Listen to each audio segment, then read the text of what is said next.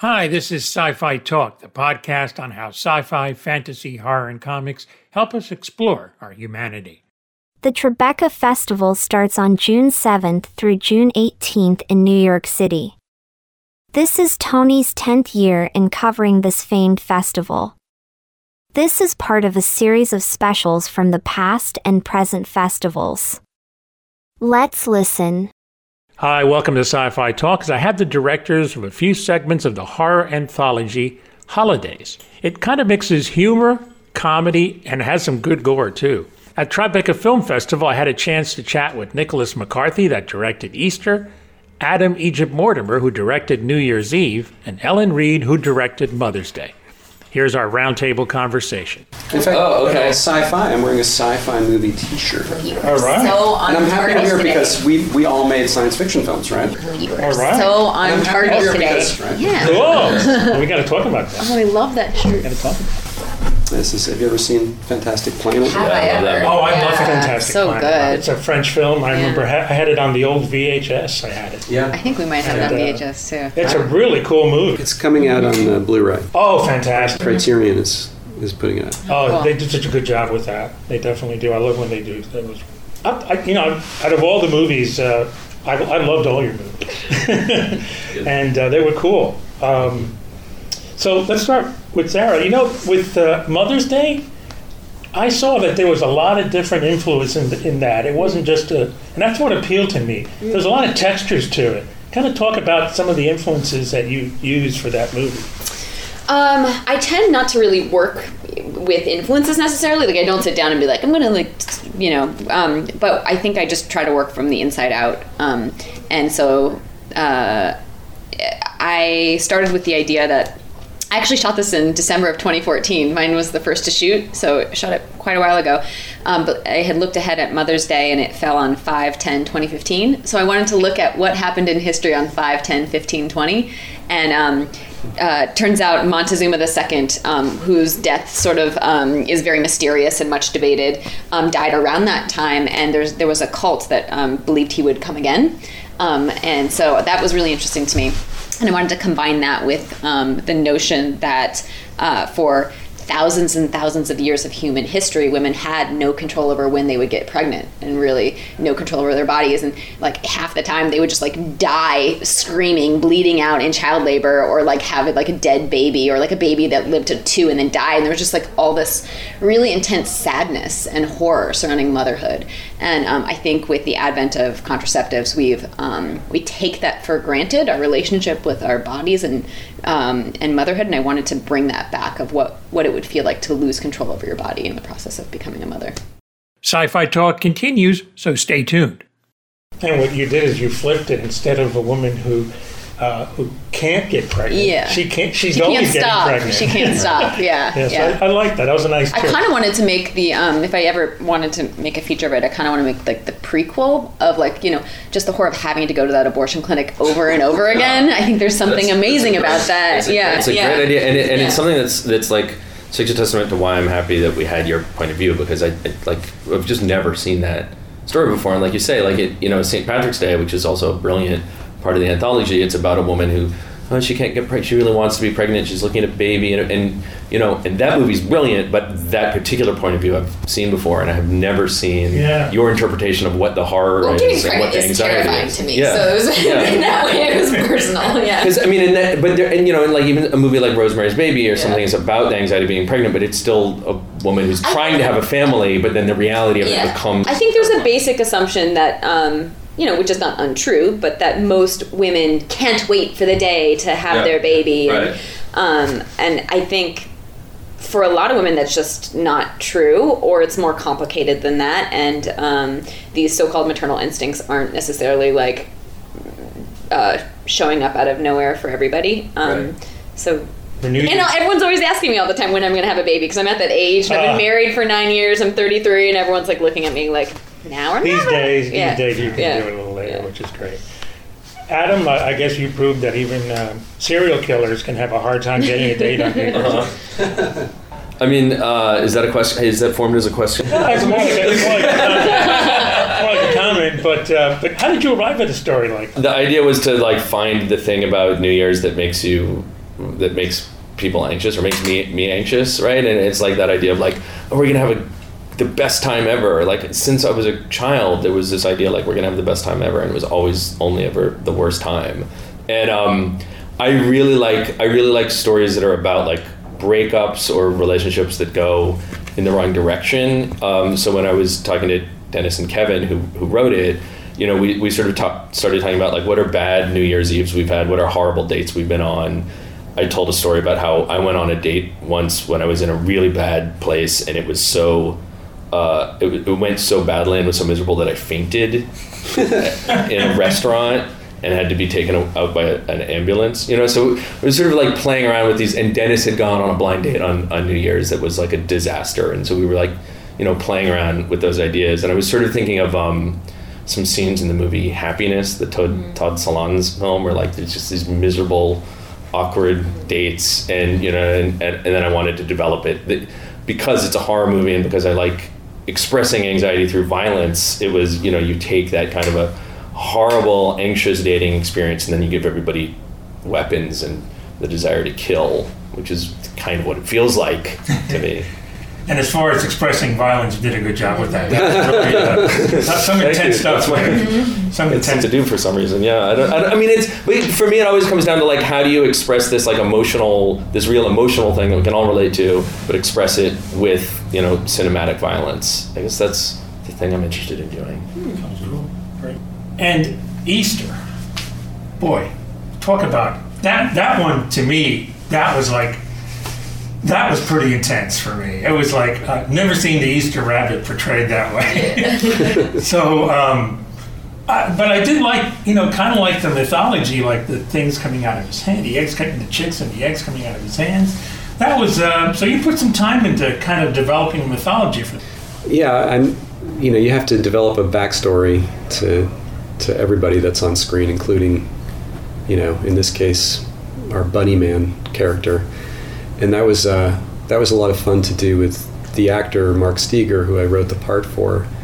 And so we we approached it, um, uh, you know, as as as one would approach working with any actor. Like we had, you know, some conversations, and then there was a rehearsal, and it was a lot about how and why he would move his body. And what we kind of settled on was um, that this was this thing that was always in pain in some ways um, but that the pain had kind of transformed into this this state of pleasure for him. Mm-hmm. So there's this one moment when he gives this kind of uh, ecstatic moan when he's experiencing pain, and that was a very uh, so creepy and pedophilic. Totally. it was kind of like, oh man. Yeah. yeah. Well, I think just what happens is when you when you take kind of disparate elements, things that don't seem to go together, and you just started start to work them together, you can get kind of moments like that that are are um, like you know a, a, feeling or a sense of something that you haven't seen before, and and usually my reaction to to to stuff like that that that maybe is like really ghoulish or bizarre is to laugh you know? And so that's what i was always seeking to do when i was writing or you know when i'd be working with with mark is to is to find myself giggling, you know. I think your movie is the most likely to cause a nightmare. Oh yeah. Yeah. yeah. definitely, sure. definitely. And, and the, the, girl Ava, she was great. She's great. She was. She really sold it to me. That was really neat. Maybe take off your producer tags. I know you produced this as well, but for all of you, I guess were you conscious of time when you were doing this movie? You know, couldn't go over a certain length to kind of fit it into the whole kind of thing. Um, yeah, I mean, I think we were sort of told try and keep it under a certain length, uh, but also, you know, our budgets weren't huge, so it was really like, what can you do within these constraints? Um, and yeah, I think um, a lot of us. My my shoot was three days. Do you think you said yours two. was two? Oh wow, wow. wow. Um, I had the benefit of of having seen what everybody else had done and and and really made like a big shift from what I had originally written that I wanted to do into what into doing. First of all, nobody had done New Year's, and it and it felt like without New Year's, it it wasn't going to feel like a complete year of holidays, and um.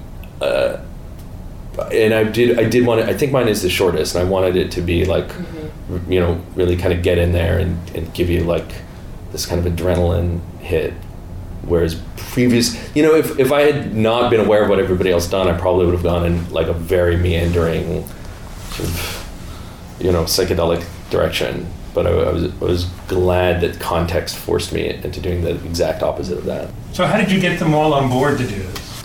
Well, it was it wasn't me exactly that brought them all on board. It was uh, John Hegeman, who's the sort of mastermind producer, uh, was a fan of my work, and I had worked with him on things before. And then he invited me to join the project and to do one segment and to help him look for talent. And then he also teamed up with XYZ Films, and so. Um, you know, be- between me and some of the, the, like, I saw Sarah's movie and really loved it, and so I, I wanted to make sure she was a part of it, and our producing partners had, had worked with Nick and suggested him, and so was, there was a couple different voices looking for talent and asking them to be a part of it.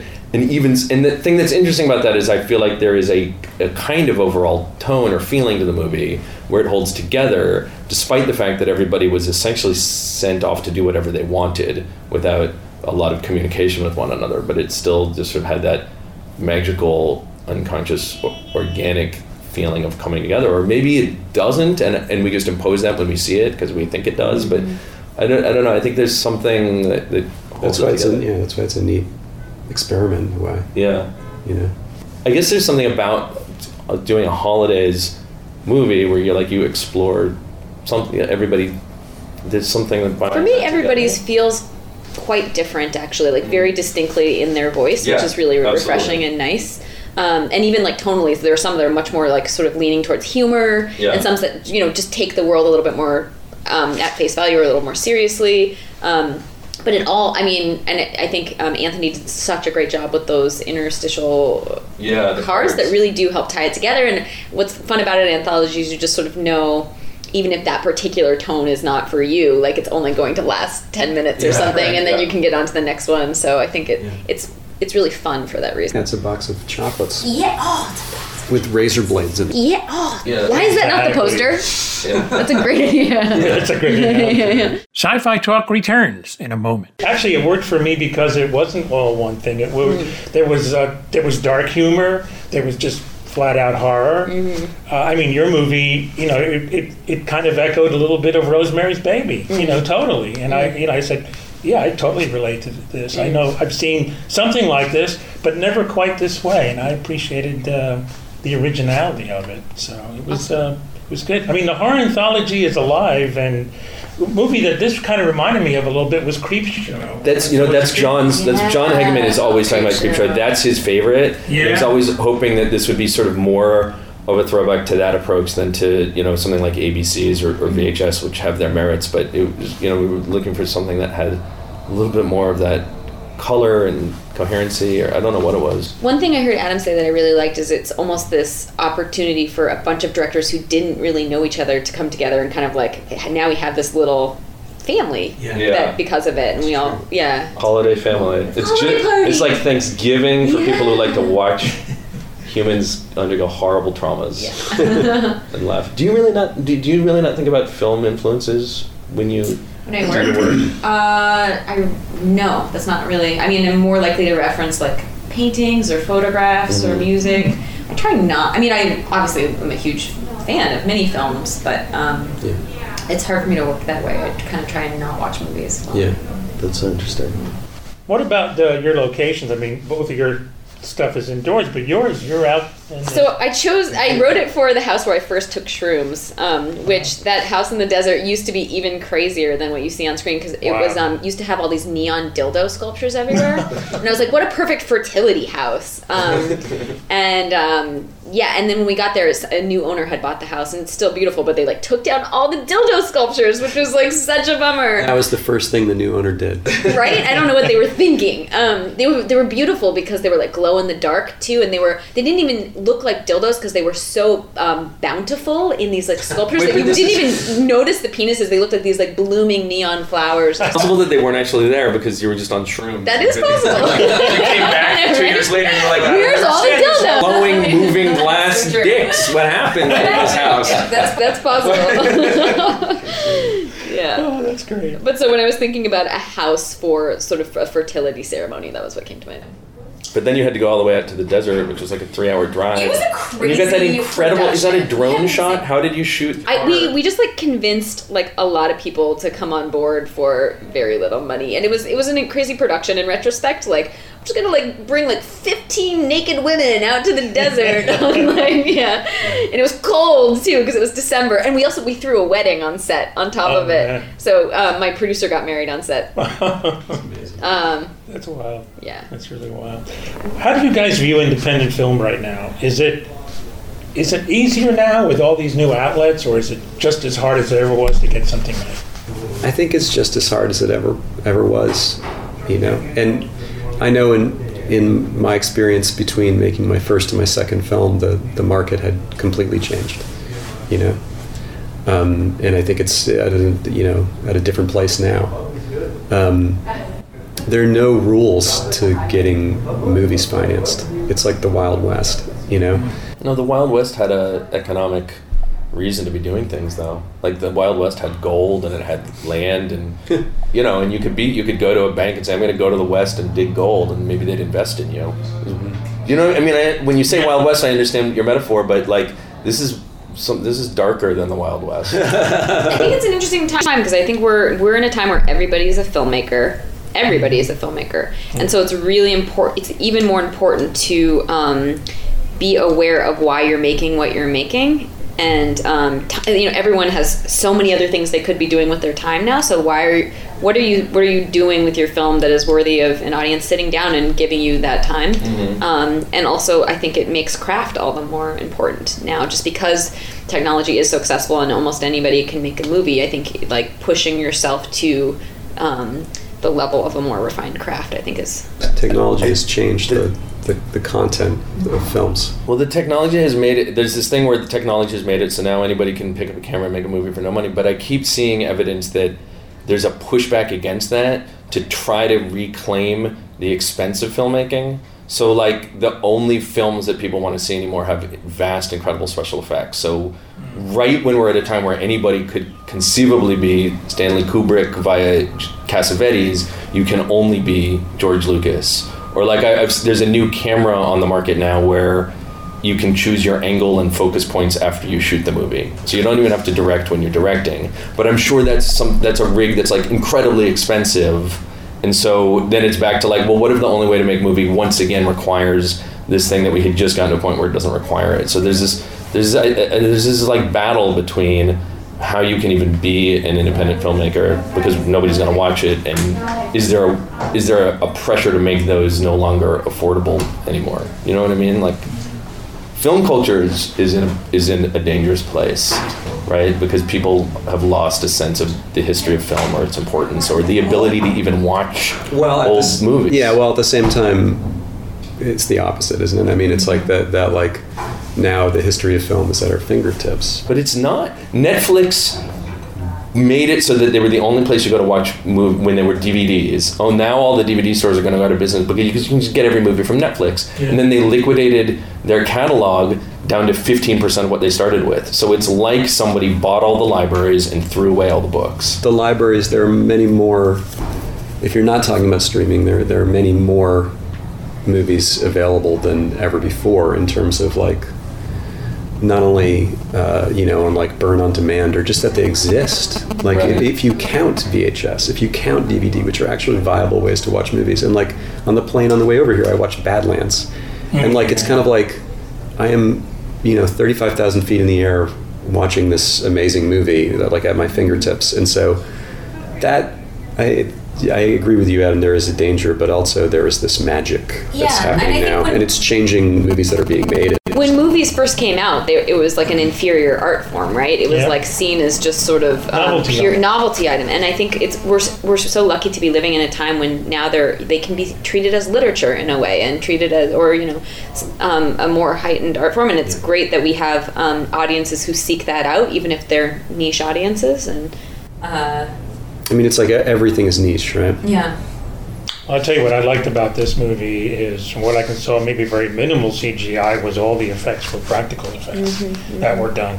So I appreciated that because I mean I like the big budget CGI things once in a while, but it's like kind of like a diet. You get a lot of sugar; it's not good for you. We need some fiber. You had a CG effect. I a did. lot. Yeah, you did. did you, do you know which one? Did you know what it was? Could you spot it? Probably the the end, right? The, no, No, that was wasn't practical. it. That was practical. practical. That I couldn't spell that it. thing actually happened. That all Yeah, that- no, we actually put a whole I- human. exactly. No, but yeah, there was a little, there was a little secret effect. Those little nuggets, trails of breadcrumbs. Go back. That's the thing that's nice now. I think That's is like that a you dozen, Can, I think. you can take a sort of a practical approach to using effects that doesn't that don't feel like effects is, is the fun thing to do. And and uh, what's it like to be here at Tribeca?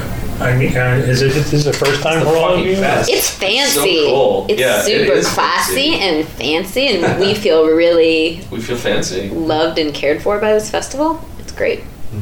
Yeah, they're very. They gave us free popcorn. Are you going to have a chance to see anything else while you're here? I'm staying long enough so that I'm definitely I have, I've- I have some things lined up that I'm really stoked about. I'm excited to see King Cobra. Uh, I want to see Equals because I'm a huge Kristen Stewart fan. I've seen that. Is it good? Good. Oh, I can't wait. And Yeah. Nicholas is great too. Yeah, I want to see Kicks. I want to see movies. Tomorrow night, I'm going to go see Always Shine, uh, my friend Sophia's film, which seems really. I love Mackenzie Davis, and Yeah. Sophia's brilliant. So I can't. wait to- Kristen does a really good job in that movie too. Mm-hmm. Really understated, but really good performance, and you just see her arc really come to life in that movie. I think you'll really like She it. did. uh, Did you see the Clouds of Sils Maria? No, I didn't see that. You would like that movie. Have you seen it? I haven't. Oh, you would love I really it. like It's Kristen Stewart, thing. though. I really like Kristen It's Stewart, insane. though. I think she's really good. Yeah, very underrated. Yeah, I really. agree. She's of hated. She's not underrated. She's hated, For no and she's reason. a wonderful, unbelievably I great agree. actress. Yeah, I and she's fucking hated because people are assholes. Yeah, yeah.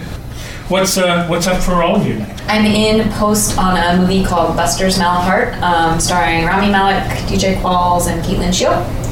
And it is a surreal mystery with dark comedic elements. I just came up with that. Now I have to say that over and over again. I'm so excited to see it. That's cast is so awesome. I can't. Oh, wait that's cool see because. Rami is killing it on uh, Mr. Robot. He's He a is fantastic actor and a fantastic Oh, person. He's really amazing. tremendous it. talent. Cool. That's a good. That's a good one to have.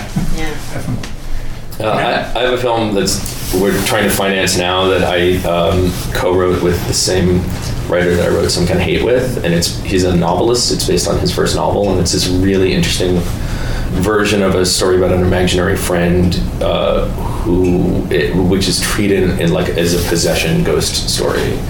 Um, and we want to shoot it in Manhattan, which would be exciting. So hopefully that movie will happen. Even though he's imaginary, he really exists, so to speak, kind of. Well, I don't want to spoil this.